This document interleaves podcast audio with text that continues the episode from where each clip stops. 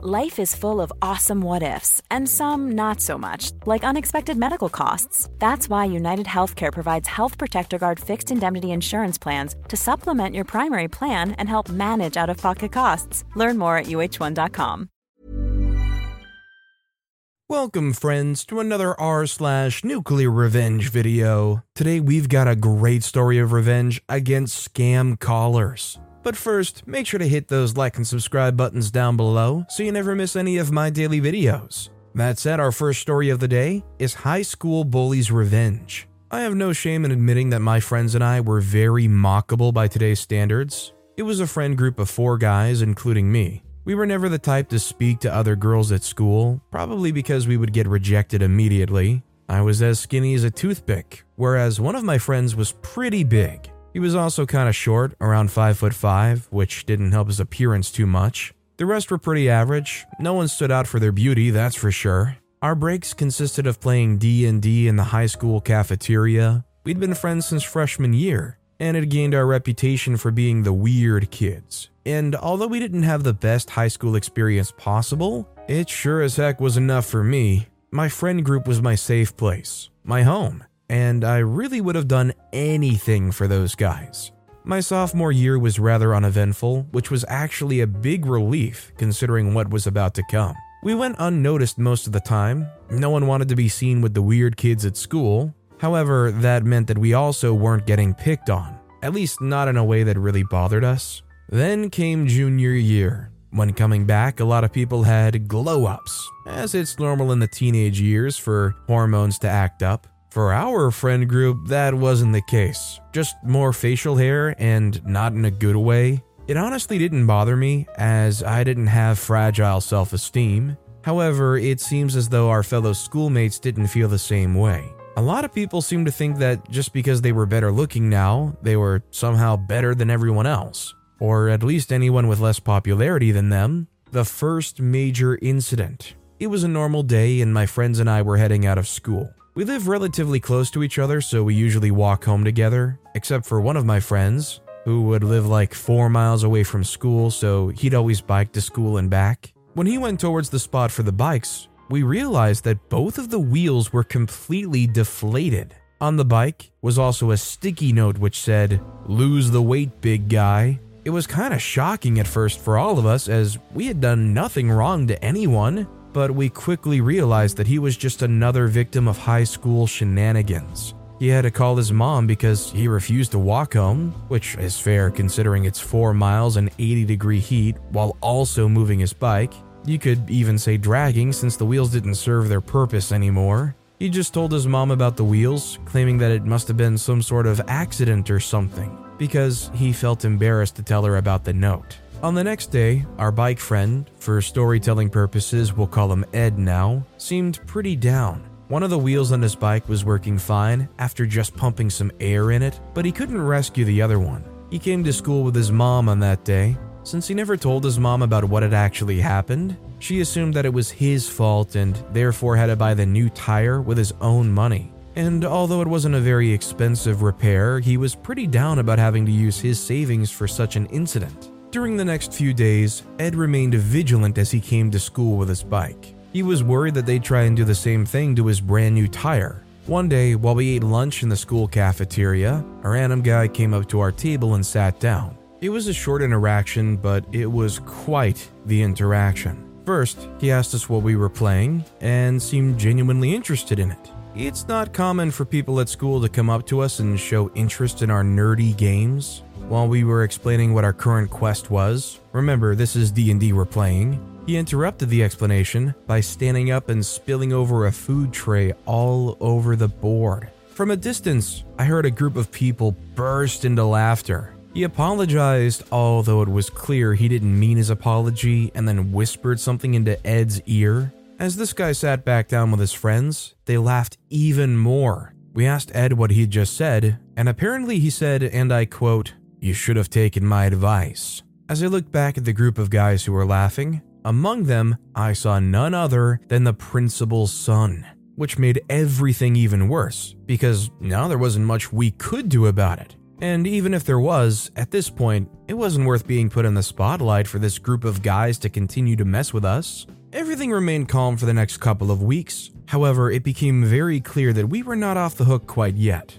Whenever these guys would walk by us, they would do anything to mess with us. They gave us all weird nicknames, which, in my opinion, were neither hurtful, clever, or funny. For example, from what I remember, the first nickname they gave me was Paper. Ed's was Muskrat, either just by yelling at us in the halls or just putting us through some really awkward situations. They'd always find a way to make us the joke for everyone around us to laugh at. It never quite got into my head, as I feel I'd seen way worse online. Ed wasn't taking the pressure as well, though, and neither was another guy in my group. We emphasized how important it was not to react to their attacks, as they always tend to pick on the person who will give a better reaction. As the school year was coming to an end, these guys backed out and stopped messing with us as much. Even if they didn't, at this point our friend group had gotten pretty used to them and just weren't bothered by their childish insults. They did get caught in the act twice by some teachers and got yelled at, so as to not risk detention or anything worse, their attacks were less and less harmful every time. Ed's bike tires surprisingly survived for the whole school year since he replaced it after their first attack,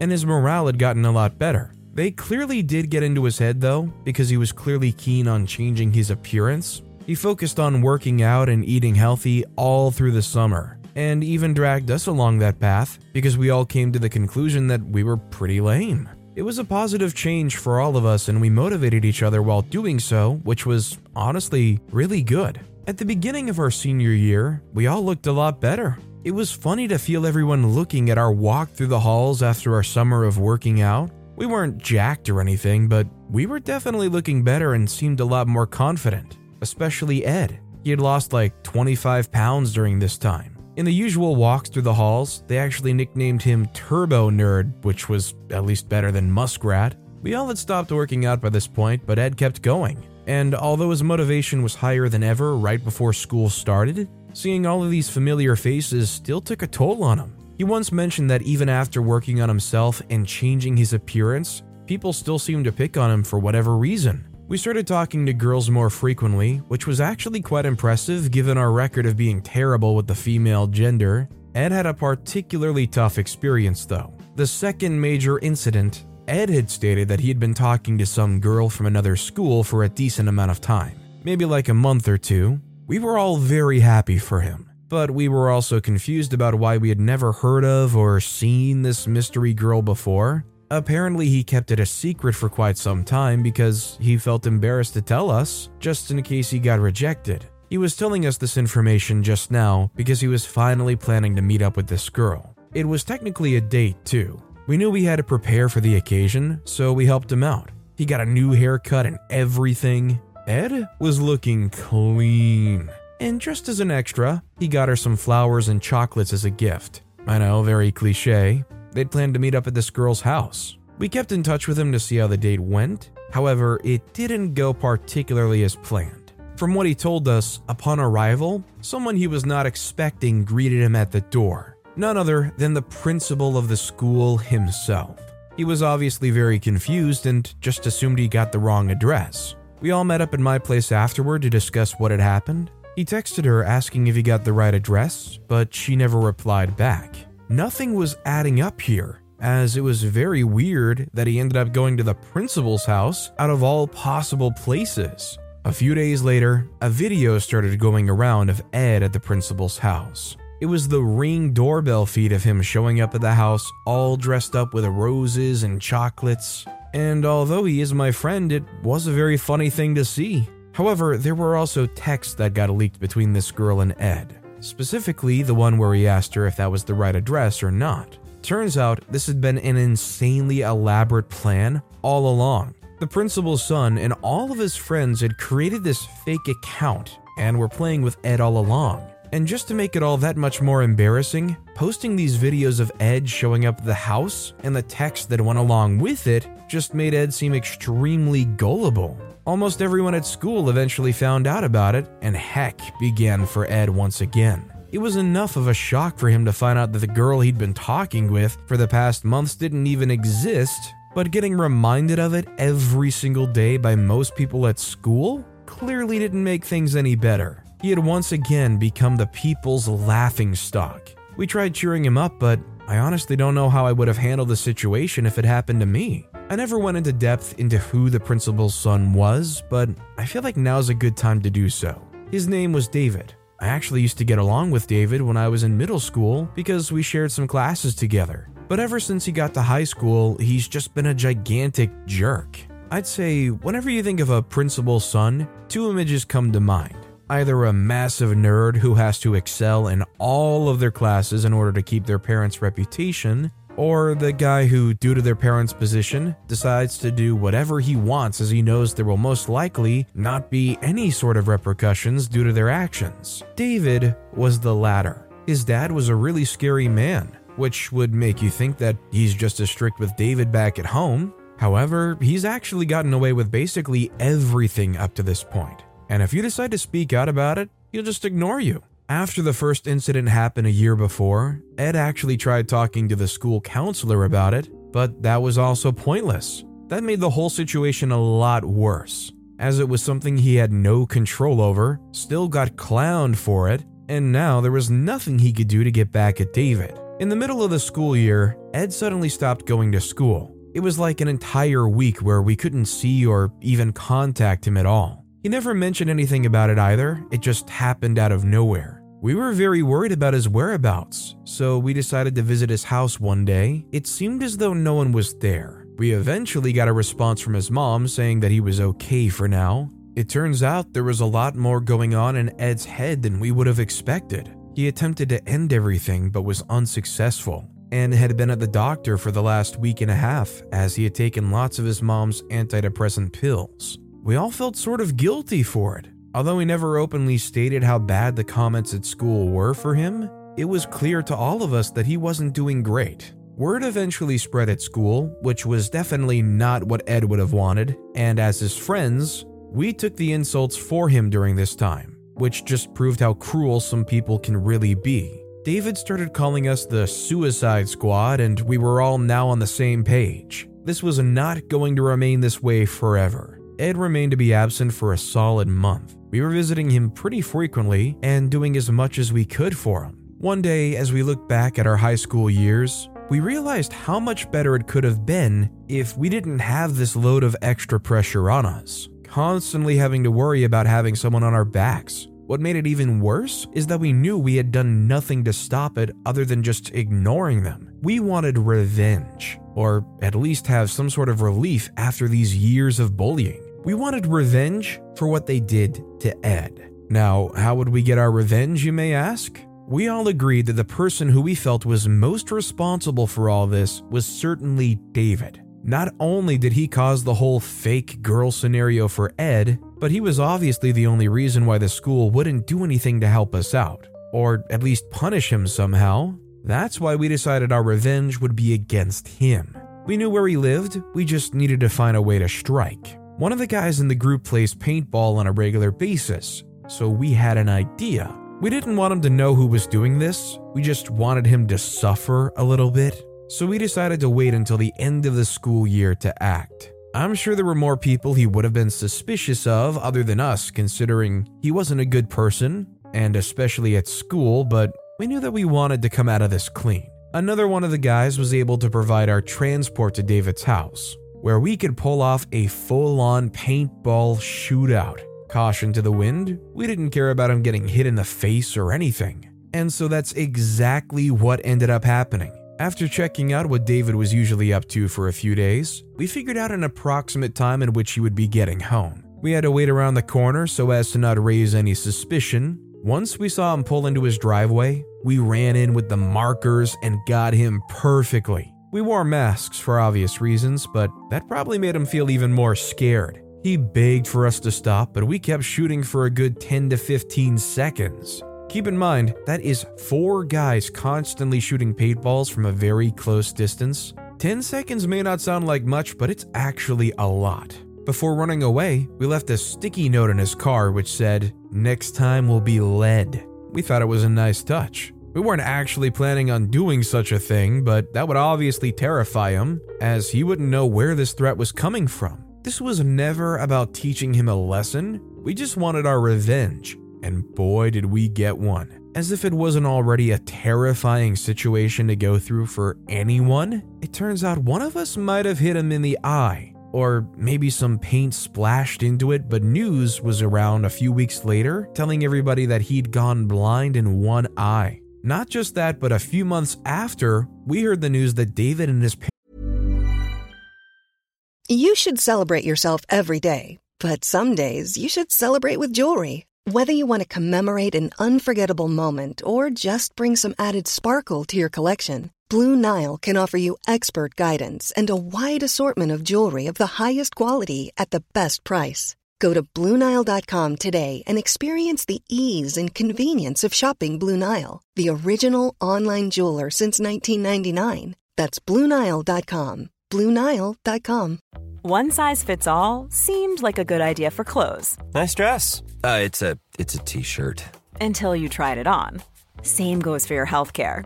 That's why United Healthcare offers a variety of flexible, budget friendly coverage for medical, vision, dental, and more. So, whether you're between jobs, coming off a parent's plan, or even missed open enrollment, you can find the plan that fits you best. Find out more about United Healthcare coverage at uh1.com. That's uh1.com.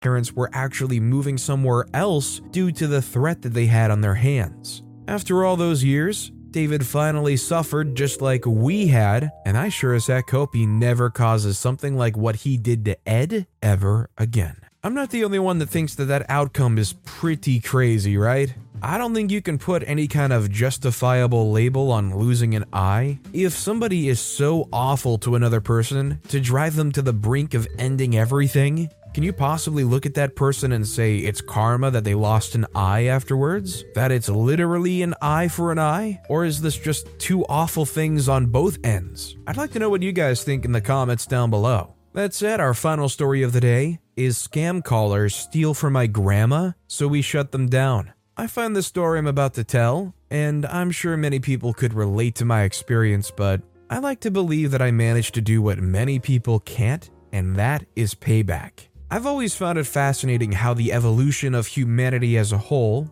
including all of its inventions, has also forced unlawful ways to earn money to evolve with it. 50 years ago, who could have imagined that you could eventually be at a risk of getting robbed of your life savings?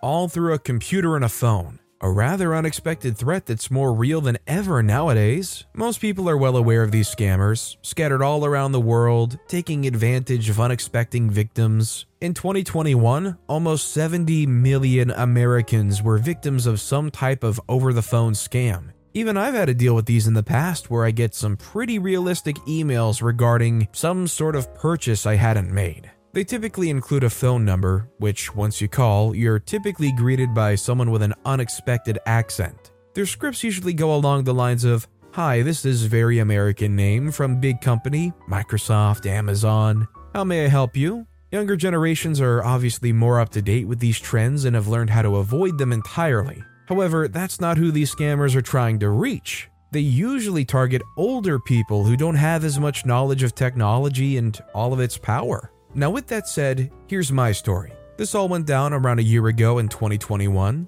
One day, I receive a call from my grandma regarding some issue she was having with her computer. I study software engineering, so whenever there's a tech related issue in the family, they instinctively call me to fix it. She mentioned that she was browsing online and suddenly received a pop up stating her computer had been infected with a virus and she needed to call a certain phone number to fix it. I asked for a picture of the pop up since it didn't ring a bell of what the issue could actually be. Whenever a virus gets into your computer, it's not like it's going to give you a welcome pop up or something. Hey, your computer has a terrible virus, haha, you better save all your files quickly, or call this number, or else said virus will destroy your computer. Yeah, that's definitely not how it works. After seeing the image, although it looks like a real pop up, it very clearly wasn't. I told her this, however, she was still unsure and afraid of her computer being taken over by this virus. I decided to go over to her place just to show her and reassure her that there was nothing wrong with her computer.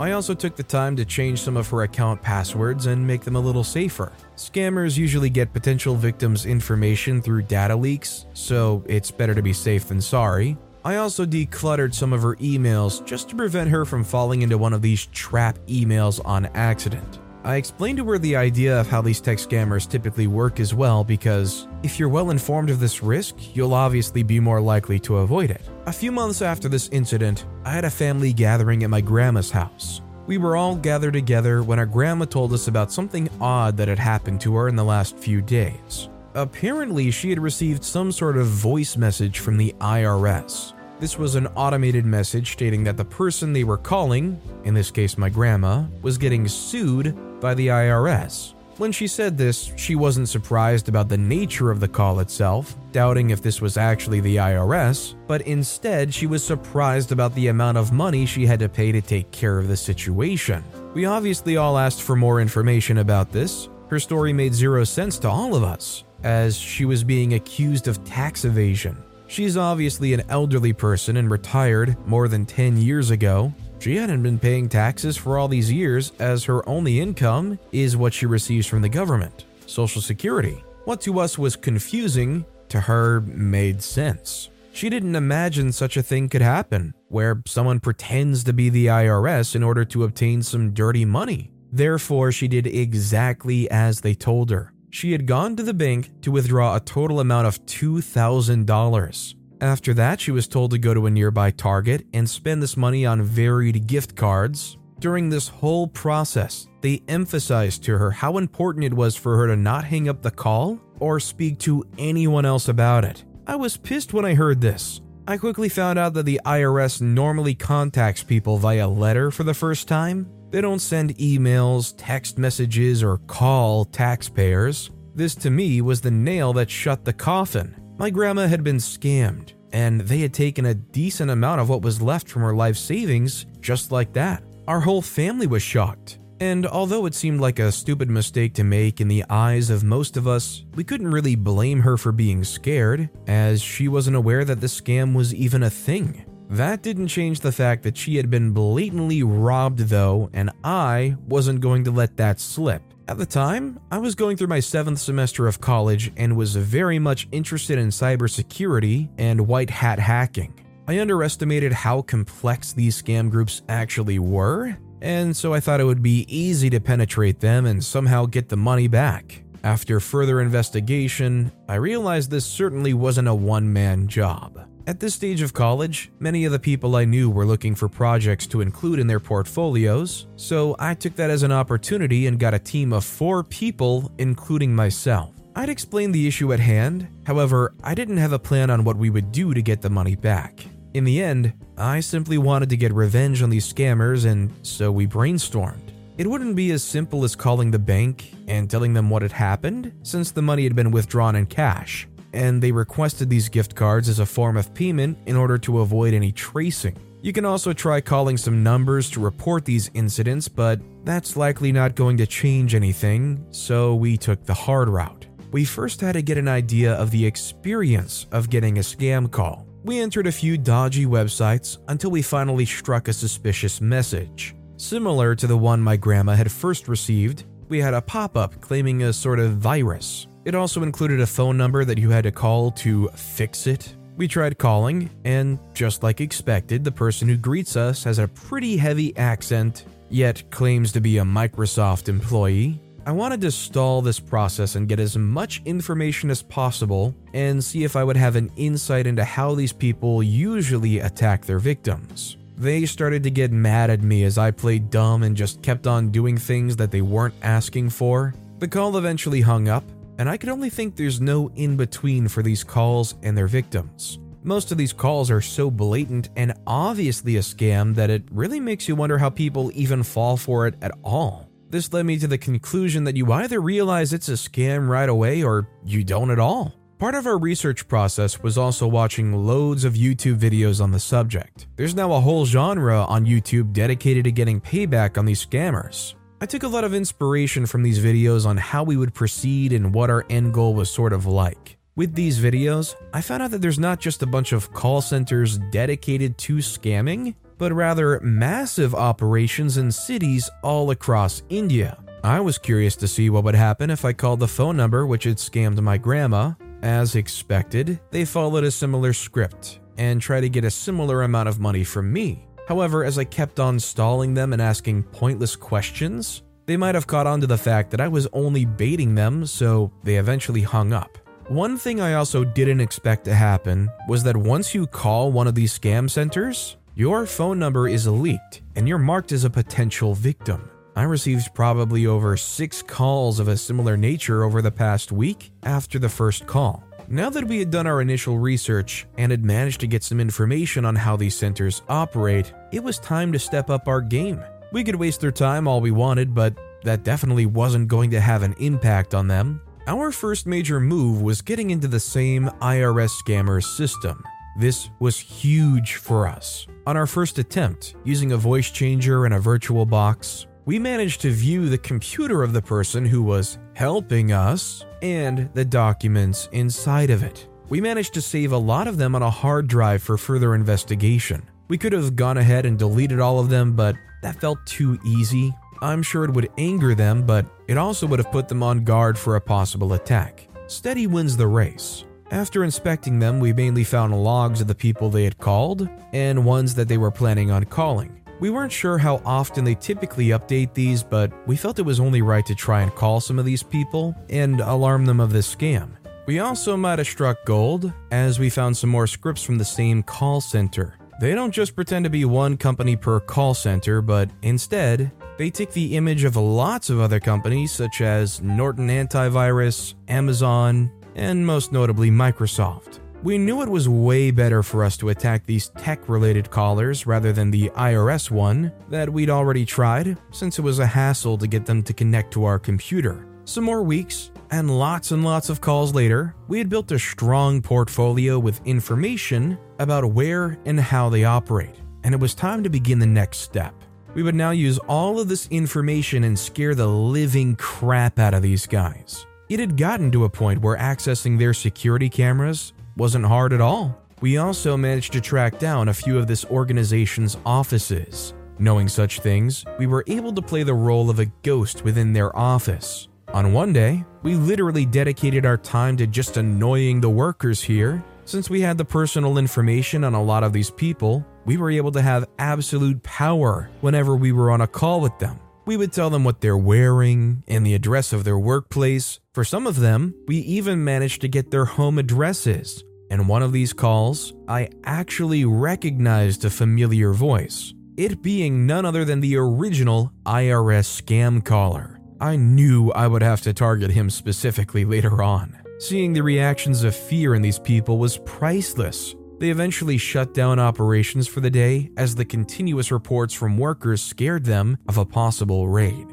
We were scared we might lose them as they tend to migrate offices whenever stuff like this happens just to be safe. Therefore, it was time to wrap this whole thing up. We got in contact with the local police department and we provided all the information we'd acquired up to that point the building address, and even the floor on which they operated. We had audio recordings of calls in which they illicitly request this money with the video footage to go along with it. The entire process was way harder than we expected, mainly because of the fact that these call centers have turned into an actual mafia, sort of like a drug cartel. They tend to actually pay police departments and government officials in order to avoid confrontation with the law. Since our latest ghost attack was still so fresh, it was also a good idea to stall for some time until they felt safe again. After some further investigation from the police department over in India, and many, many weeks later, we were notified that the raid was successful.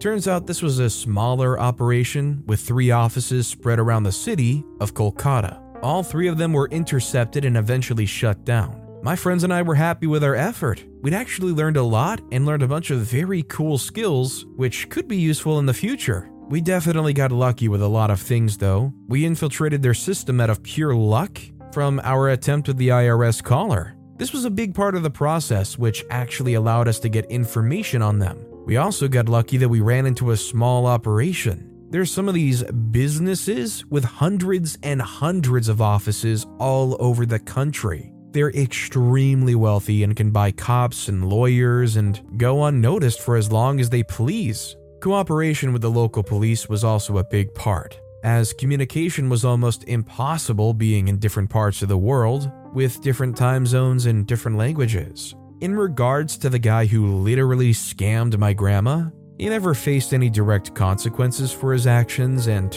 I never got the money back. So I decided to play with him for a while since I still had his information.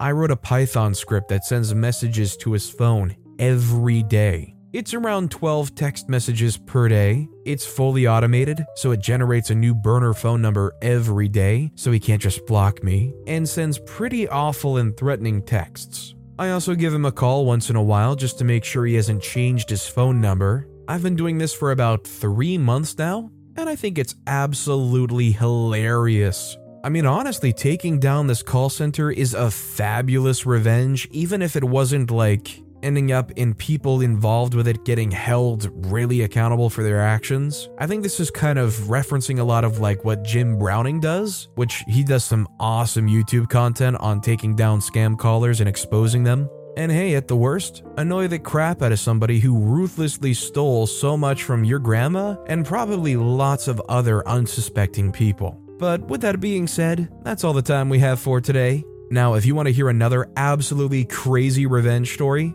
click on that left video, or if you missed my latest video, check out the one on the right. That said, I'll see you all next time with some more stories.